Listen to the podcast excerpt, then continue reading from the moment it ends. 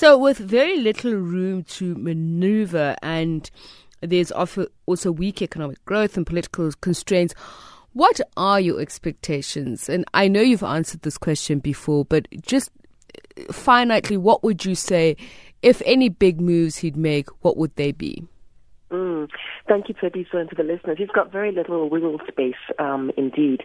Um, the debt to GDP ratio is, is already quite unsustainable, and the levels of taxation in this country have, um, over the last 12 months, uh, really, you know, the revenue side have really not been extremely robust for quite a few reasons. Um, tax efficiency has been extremely high.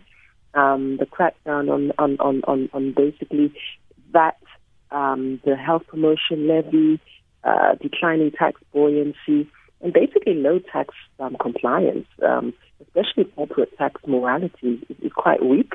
And, and there's also, of course, quite a bit happening in terms of the capacity, internal capacities at SARS, as we are aware.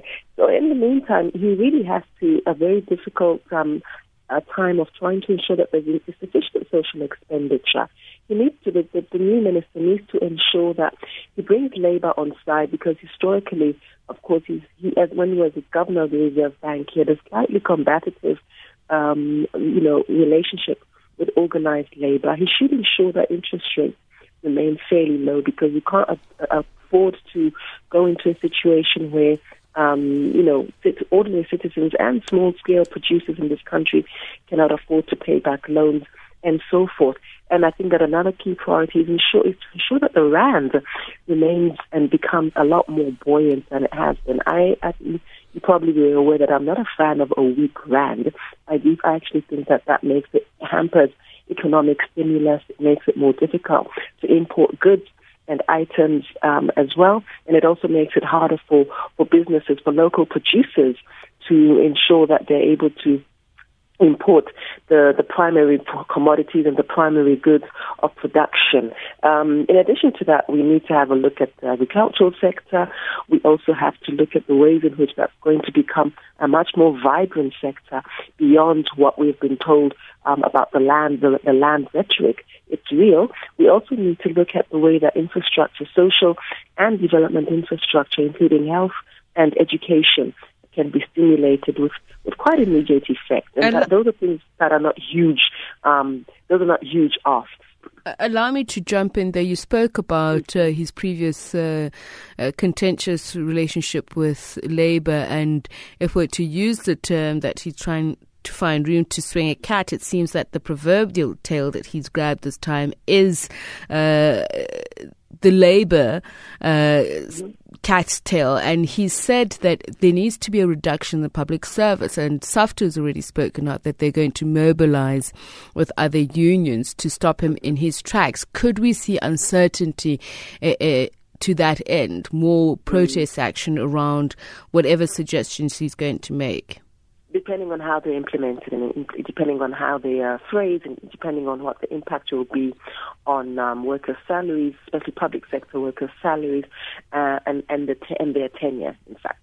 So I, I think it's a it's a fallacy to suggest that um, the, the largest amount of the wage bill and the reason that the wage the, the, strained is because of um, public service expenditure. I do think that there's an issue with poor public service performance, and that's a, a slightly different conversation.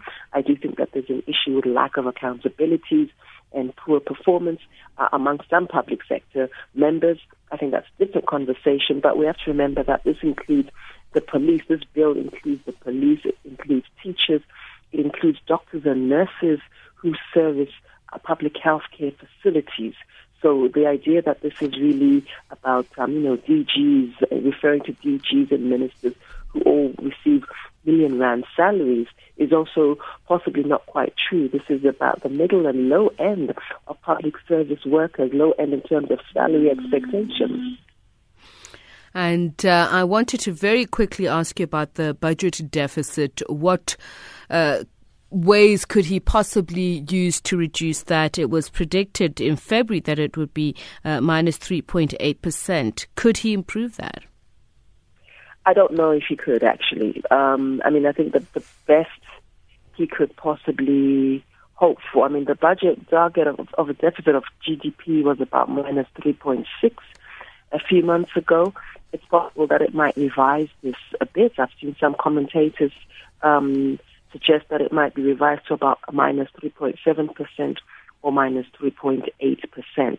Um, and then it might be moderated a bit more to about minus 3.9% um, by 2020 to 2021. Um, none of this is very good news. Um, but again, this is all to do with weaker than anticipated or, or, or a much weaker tax collection than we would have hoped for. Thank you so much for speaking to us. Ms. Lebohang Pheko is a political economist and research fellow at Trade Collective.